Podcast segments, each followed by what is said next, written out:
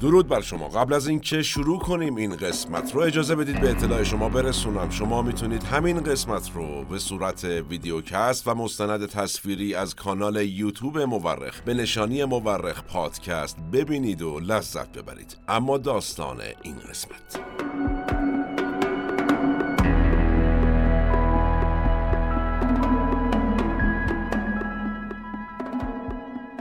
دیکتاتوری، استبداد، بحران اقتصادی، نبود آزادی، کودتا، حتی انقلاب. همه اینها خونبارن و معمولا فاجعه بار. اما جنگ همیشه فاجعه بارتره. اگر جنگ مثل اون چیزی که با حمله نازی ها به لهستان رخ داد به وسعت دنیا باشه دیگه فاجعه حد و مرزی نداره.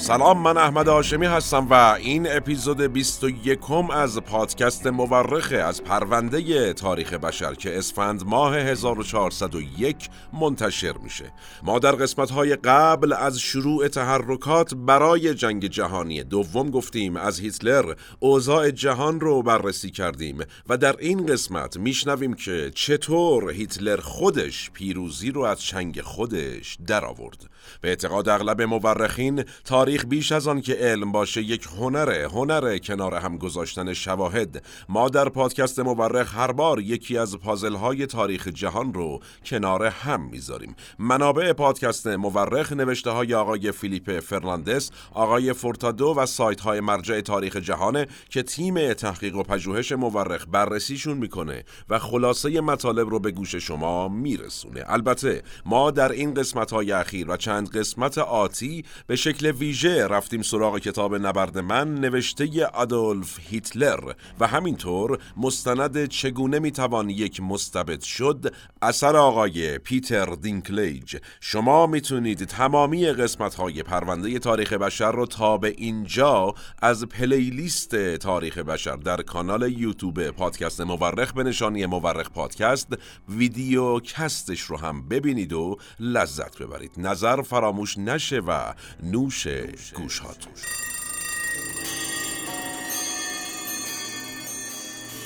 نبرد وسترپلاته در سپتامبر 1939 اولین نبرد جنگ جهانی دوم بود. وسترپلاته یه شبه جزیره است تو لهستان که آلمان حمله به لهستان رو از اونجا شروع کرد. انگلیس و فرانسه شروع کردن به آماده کردن نیروهاشون که وارد عمل بشن و نذارن آلمان و شوروی لهستان رو تصرف کنن. چیکار کردن؟ این دوتا کشور و مستعمراتشون مثل استرالیا، نیوزلند، کانادا، آفریقای جنوبی و هند به آلمان اعلام جنگ کردند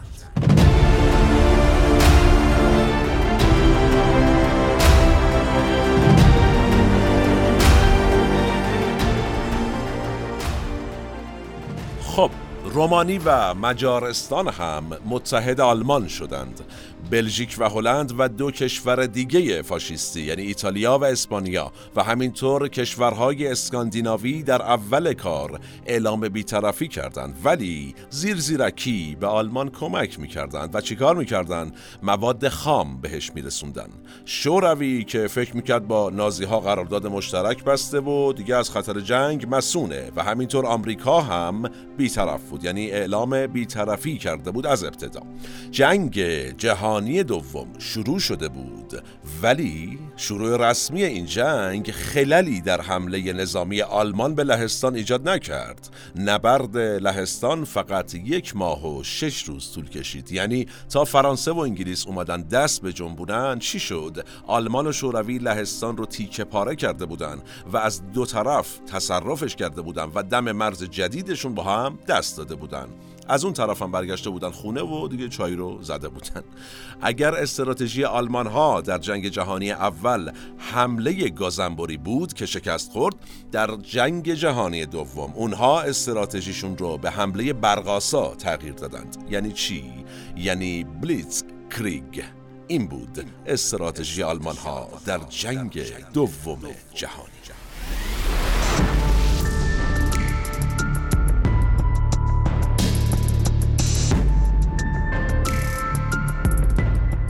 بلیتز کریگ یا حمله برقاسا یعنی چی؟ یعنی به هر جایی که آلمان ها می‌خواستن حمله کنن تمام توپخانه و نیروهای هوایی و زمینی و دریاییشون با هم وارد عمل می‌شدن و چنان جهنمی به پا می‌کردن که دشمن سریعا تسلیم بشه. اولین تجربه این استراتژی در لهستان رقم خورد. انگلیس و فرانسه گیج از اتفاقی که داره میفته به فکر پاسخ به آلمان و جلوگیری از ادامه تحرکات آلمان بودن. اروپا حالا درگیر جنگی شده بود که تهش معلوم نبود. اما اون سر دنیا یه اتفاقی داشت سرنوشت این جنگ رو می نوشت جایی که مهمترین دانشمند معاصر دنیا بزرگترین خدمت نظامی رو به ایالات متحده آمریکا کرد.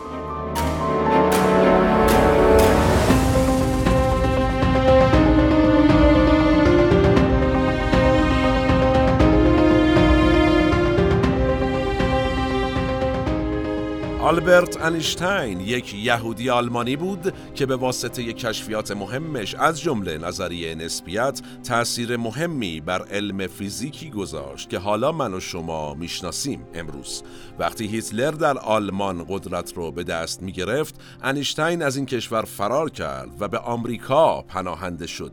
زمانی که آلمان چکسلواکی رو فتح کرد یه سری از دانشمندان مجارستانی که به آمریکا پناهنده شده بودند یه نامه ای به دولت آمریکا نوشتن و گفتن آقا چکسلواکی دارای منابع غنی اورانیومه و این ماده می‌تونه در تسلیحات نظامی استفاده بشه و خیلی خطرناک هم هست. دولت آمریکا ولی اصلا وقعی ننهاد. یعنی اصلا توجهی نکرد. ولی وارسته رد شد. اما اینجا بود که انیشتین که از یه طرف صلح طلب و ضد جنگ بود و از طرفی حرفاش غیر قابل چشم پوشی بود وارد میدون شد. یه نامه به روزولت رئیس جمهور وقت آمریکا نوشت و گفت آقا جان چرا شوخی می‌گیری این داستان و عجیبا؟ واقعا میشه با استفاده از اورانیوم و شکافت یا گداخت هسته یه بمبی ساخت که قدرت تخریبش نامحدوده. روزولت در جواب این نامه گفت نه بابا واقعا راست میگی. چه جالب شد داستان. شما نمی‌دونستیم. بریم ببینیم چیه داستان. این بمبی که میگید بریم پیگیری کنیم.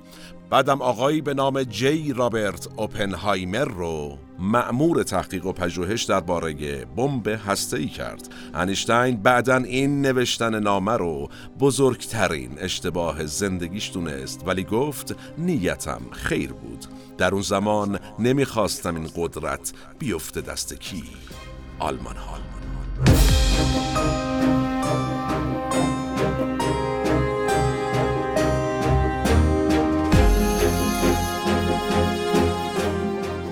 خب در اروپا اما آتش جنگ کم کم گرم می شد. فرانسه و انگلیس یه سری حمله خیلی محدود به آلمان کردن. آلمان ولی بهشون پیغام داد که آقا بیایم بیخیال جنگ با هم بشیم دیگه. بیایم با هم ما رفیق شیم متحد شیم. بریم سراغ دشمن مشترک و اصلی که کی باشه؟ شوروی باشه. توجه بفرمایید. هیتلر با شوروی توافق نامه امضا کرد و با هم رفتن لهستان رو گرفتن. کارش را افتاد. بعد اومد به انگلیس و فرانسه گفت که بیایم بریم پوست از سر شوروی با هم بکنیم. این بود شطرنج هیتلر. ولی انگلیس و فرانسه در پاسخ به آلمان گفتن که نداداش این حرفا نیست. دشمن ما تویی که زدی زیر میز بازی و توافق ناممون رو عملا پاره کردی. آلمان گفت اه اینجوریه. پس بچرخ تا بچرخی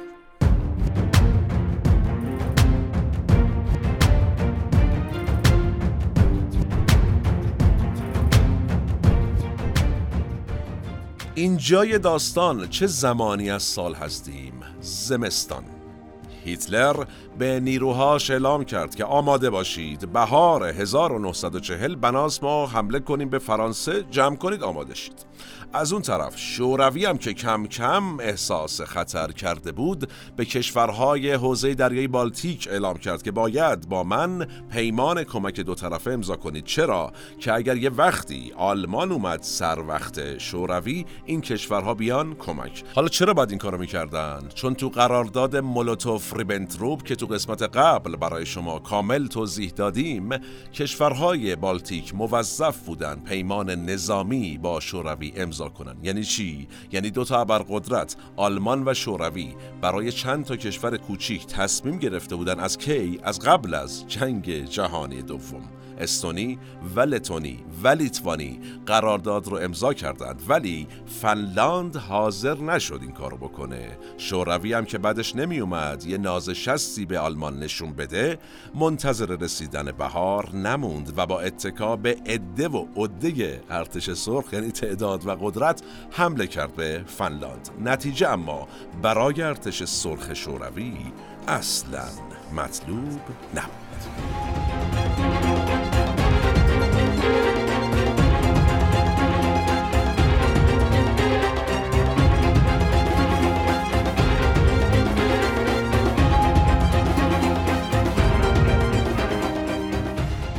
اسم جنگی که شوروی با فنلاند شروع کرد شد جنگ زمستان.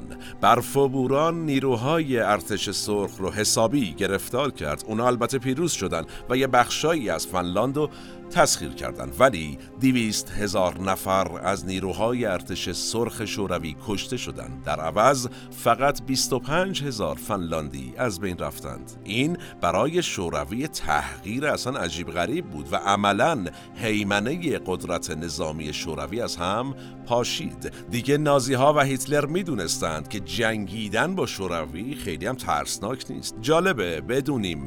یکی از معروفترین سلاحهای خیابونی دنیا تا به امروز در همین جنگ اختراع شد و مردم و نظامی های فنلاند با استفاده از همین سلاح بود که تونستند پوست از سر ارتش سرخ بکنن چی بود سلاح؟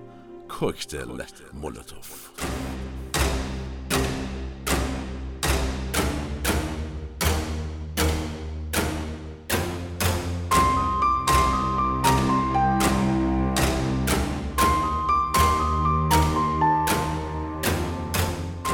تو قسمت قبلی گفتیم که اسم وزیر خارجه وقت شوروی چی بود؟ ویاچسلاو میخایلوویچ مولوتوف ارتش سرخ بر اساس پیمان مولوتوف ریبنتروپ به فنلاند حمله کرده بود. وقتی انتقادها از حمله هوایی شوروی به فنلاند زیاد شد آقای مولوتوف اومد تو رادیو و گفت که ما با هواپیما داریم کمک های بشر دوستانه میفرستیم برای مردم فنلاند. گرستن ما داریم نون میفرستیم بسه نونه داره فرود میاد. فنلاندی ها اسم بمب های شوروی رو گذاشته بودند. سبدهای نان مولوتوف. از اون ورم فلاندی ها اعلام کردند که ما هم در عوض یه نوشیدنی خیلی خوشمزه تقدیم می‌کنیم. تشریف بیارید. و چیکار کردن؟ کوکتل مولوتوف رو اختراع کردند بعد از جنگ زمستان فنلاندی ها رسما متحد آلمان نازی شدند. یک گام مهم در هدف نهایی هیتلر یعنی حمله به شوروی. آلمان ها سریعا ادوات نظامی سنگینشون رو وارد خاک فنلاند و مرز شوروی کردند.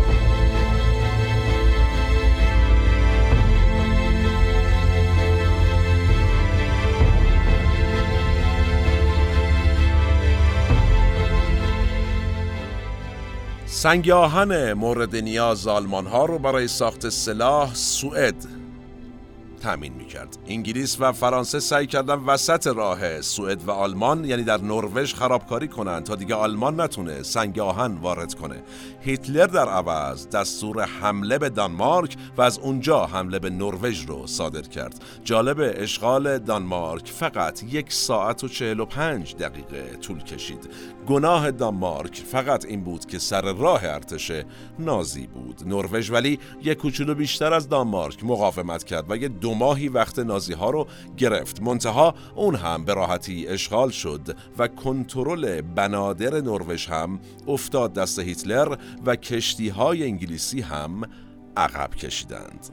شکست در نروژ کار رو برای نخست وزیر انگلیس یعنی نویل چمبرلین حسابی سخت کرد. مردم شروع به اعتراض کردند و گفتند که مرد حسابی تو چنان اومدی گفتی آی ما اعلام جنگ می‌کنیم ما فلان می‌کنیم ما گفتیم تموم شد بردیم. هیتلر هی داره پیشروی می‌کنی تو هم هی داری شکست می‌خورین چه زندگیه؟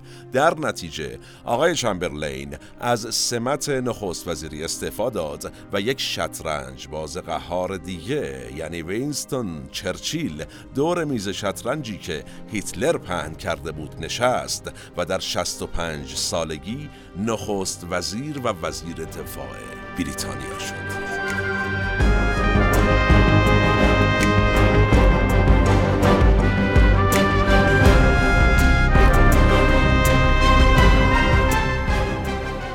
یادتون هست که در قسمت های قبلی که همینجا اجازه بدید پیشنهاد کنم اگر نشنیدید یا ندیدید یا از کانال یوتیوب پادکست مورخ ببینید و بشنوید یا از فضاهای پادکست صرفا بشنوید ما گفتیم این مطلب رو که چرچیل به عنوان یکی از وزیران کابینه بریتانیا نقش آفرینی کرد در جنگ جهانی اول یعنی در دو قسمت شلیک اول دربارش صحبت کردیم. ایشون بعدا از کابینه بیرون اومد و رفت تو جبهه جنگ جهانی اول جنگید و بعد هم به عنوان یک نماینده مجلس همواره در سیاست بریتانیا حضور داشت و حالا تونسته بود به جایگاه نخست وزیری برسه تا مهمترین صفحات زندگی پرفراز و نشیبش رو بنویسه. چرچیل از ابتدا مخالف سیاست مماشات با هیتلر بود و با توپ پر به میدون اومده بود.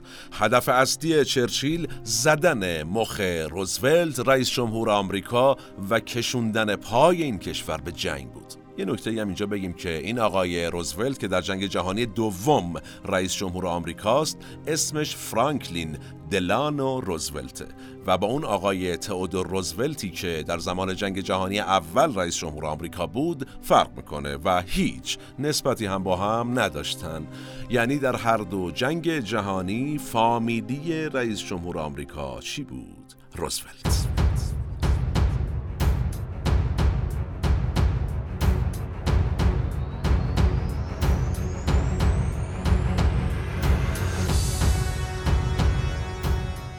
خب اگه اجازه بدید از اینجا به بعد این قسمت از پادکست مورخ می‌خوایم یه مقدار روی رو عوض کنیم و یه نیم نگاهی هم به سینمای جنگ جهانی دوم وسط داشته باشیم.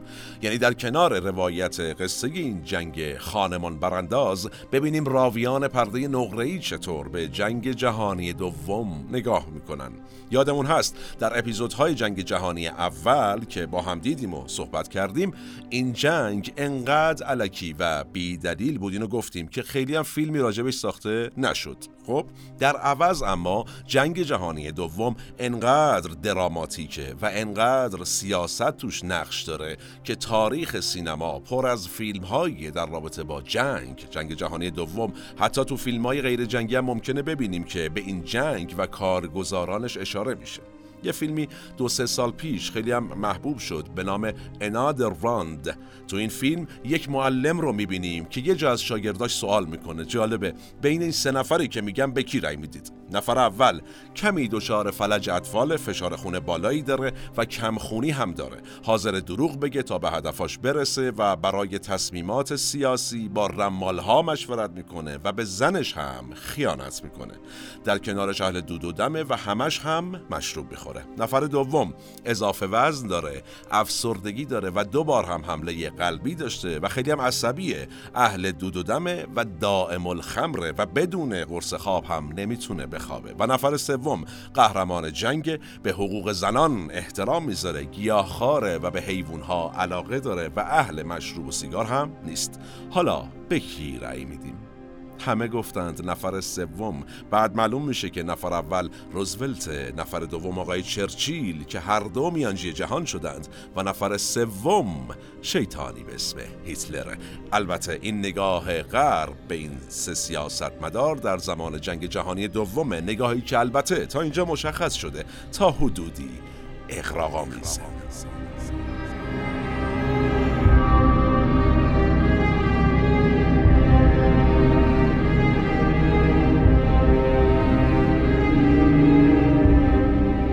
قبل از اینکه برگردیم به ادامه قصه جنگ جهانی سه تا فیلم هم در رابطه با اشغال لهستان توسط آلمان نازی و شوروی کمونیستی معرفی کنیم. اولین فیلم دیفنس محصول 2008 از کشور لیتوانی که به خوبی اوضاع احوال لهستانی ها رو به خصوص یهودی های این کشور در این دوره رو نشون میده. معروفترین فیلم در این رابطه هم یک فیلمی است به نام پیانیست که بسیار خوب معروفه که آدریان برودی به خاطر بازی نقش پیانیست که یک پیانیست یهودی لهستانی بود در هنگام ارتش نازی به جوانترین بازیگری تبدیل شد که تونست جایزه اسکار رو ببره. یکی دیگه از فیلم های تکون دهنده و موندگار در رابطه با یهودیان لهستان فهرست شیلدر اثر استیون اسپیلبرگ که فوق العاده است. و احتمال میدم که خیلی از شما اون رو دیدید و بعد نیست در رابطه یه فیلم دیگه هم حالا اینجا صحبت کنیم در دست ساخته فیلمی است به نام اوپنهایمر به کارگردانی آقای کریستوفر نولان عجیب غریب که احتمالا هم حد می‌زنید موضوع شی اوپنهایمر رو معرفی کردیم. نولان هم که امضای خودش رو داره. راجع به ساخت اولین بمب اتم در آمریکا توسط آقای اوپنهایمر مشهور به پدر بمب اتم.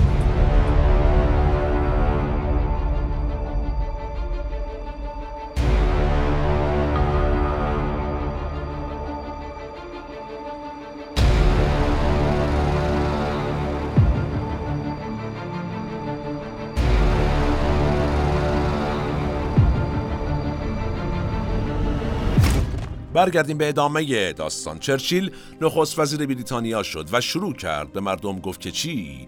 باید تا آخرین قطره خونمون با آلمان ها بجنگیم. همونطور که هیتلر هم به مردمش همین رو می‌گفت. باید تا آخرین قطره خون مقاومت کنیم. اینجا دیگه آتیش جنگ داشت درست درمون زبونه می‌کشید.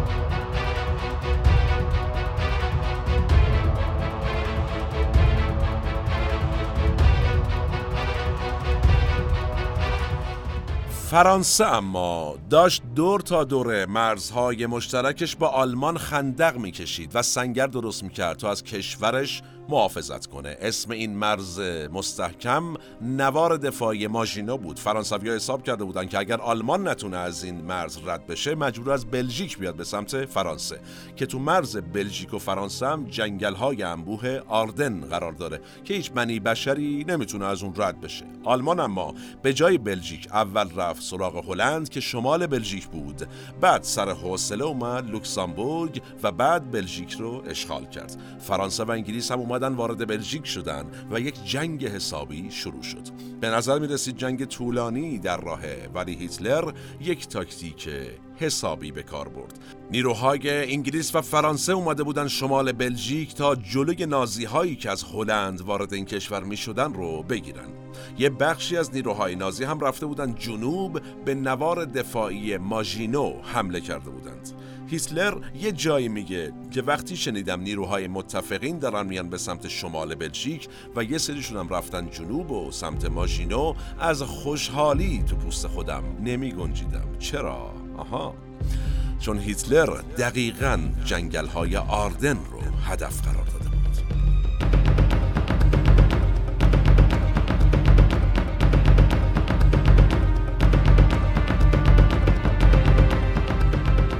یه سری از نیروهای آلمانی با تانک و نفربر و خیلی شیک و راحت و در کمال ناباوری از وسط جنگل های آردن گذشتند و وارد فرانسه شدند. در سی می 1940 نازی ها از شمال و جنوب نیروهای فرانسه و انگلیس و یه سری از نیروهای بلژیکی رو محاصره کردند و کل بندرهای منطقه را در اختیار گرفتند و فقط بندر فرانسوی دانکرک رو باز گذاشتند بیش از 300 هزار سرباز فرانسوی و انگلیسی در این بندر محاصره شدند. اینجا در بندر دانکرک یکی از مهمترین نقاط عطف جنگ جهانی دوم اتفاق افتاد.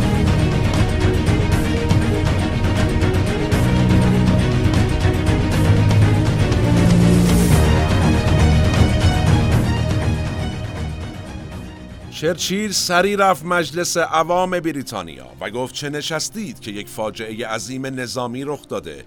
گفت کل ریشه و هسته و مغز ارتش بریتانیا تو این بندر به دام افتاده. داریم بدبخت میشیم.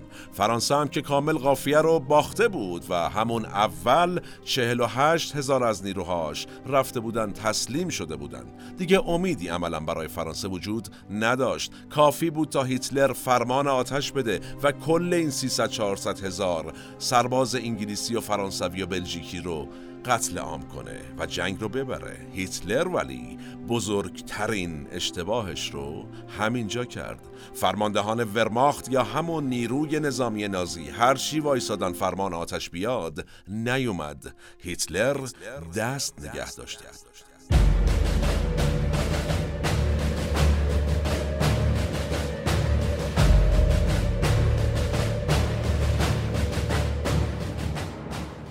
گفتیم که هدف قایی و نهایی هیتلر چیز دیگه ای بود. اون می‌خواست شوروی رو از صحنه روزگار حذف کنه و برای این کار به نیروهای نظامی انگلیس نیاز داشت. تو کتاب نبرد من هم پیش بینی کرده بود که ما اونقدر با انگلیس مبارزه می‌کنیم تا این کشور کوتاه بیاد و با ما توافق کنه تا بریم سر وقت شوروی همه با هم. هیتلر یه پیغام برای چرچیل فرستاد و گفت آقا بیاین رفیق شیم تموم شه متحد شیم. 48 ساعت هم شما وقت داری بری فکر کنی. مجلس عوام بریتانیا می‌خواست رأی بده که انگلیس این پیشنهاد رو بپذیره. پس از چرچیل خواست بیاد مجلس عوام. چرچیل اما به جای اینکه با ماشین همیشگیش به مجلس عوام بره پا شد رفت ایستگاه مترو و سوار مترو شد. انگلیسی های حاضر در مترو از دیدن آقای چرچیل تعجب کردند. چیکار کرد آقای چرچیل؟ شروع کرد صحبت کردن با مردم. گفت ببینید ما اوضاعمون الان خرابه. هیتلر هم گفته چیکار کنید؟ بیاین توافق کنیم نظر شما چیه؟ بریم توافق کنیم. همه در مترو یک صدا گفتند که نه آقا چه حرفیه. چرچیل میگه خب اگر نازی ها تسخیر کنن بیان تو خیابونای لندن چی؟ نظرتون؟ باز ملت گفتم با بیل و کلنگ هم که شده و تا آخرین قطره خون باهاشون می جنگیم این لحظات و این حضور چرچیل در مترو در فیلم The Dark Hours محصول 2017 به نمایش در اومده و گری اولدمن هم به واسطه بازی در نقش چرچیل در این فیلم اسکار گرفت. چرچیل از مترو پیاده میشه و یه راست میره مجلس عوام و یک سخنرانی آتشین می‌کنه و به تمام نیروی دریایی بریتانیا و حتی به کشتی ها و قایق های مسافربری دستور میده که برین دانکرک هشت روز طول کشید تا نزدیک به 340 هزار سرباز باقی مونده در دانکرک با کمک ناوشکنها و کشتیها و حتی 800 قایق ماهیگیری از دانکرک فرار کنن و برن به انگلستان.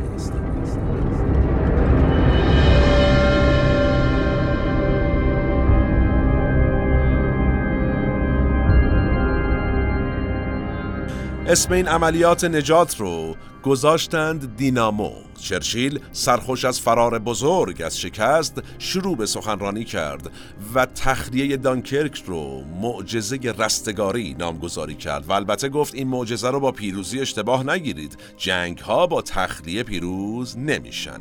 هیتلر یه شانس به انگلیس داد تا همراهش بشه ولی انگلیس دست رد به سینه هیتلر زد و سربازاشو برداشت و در رفت عملا. اما تمام تجهیزات نظامی سنگینش ام از 2500 توپ جنگی و ده هزار مسلسل سنگین و تانک و نفربر و خمپار انداز و هدیه یادگار گذاشت برای نازی ها سال 2017 کریستوفر نولان فیلم دانکرک رو در رابطه با اسیر شدن سربازان فرانسوی و انگلیسی و بلژیکی در بندر دانکرک و به شکل همون عملیات دینامو ساخت.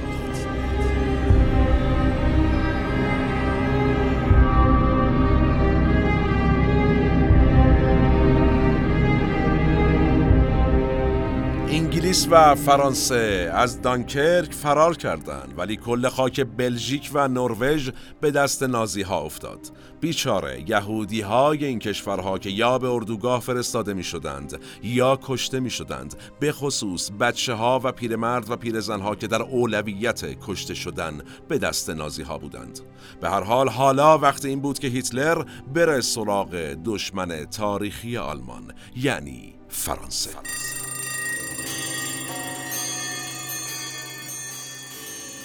خب زمانمون به فرجام رسید. ما در این قسمت از پادکست مورخ و تا اینجا البته از اولین شلیک جنگ جهانی گفتیم. جنگ جهانی دوم و توضیح دادیم که هیتلر چطور اولین انتقامش رو گرفت. یعنی زد زیر توافق ورسای. در قسمت بعدی خواهیم رفت سراغ انتقام دوم هیتلر. یعنی به زانو در آوردن کشوری که در طول تاریخ حسابی پدر آلمان رو در آورده بود. فرانسه. منابع ما رو می توانید در توضیحات همین قسمت ببینید. تا چند روزاتی سالم باشید در صلح شما رو به تاریخ میسپارم و میبینمتون.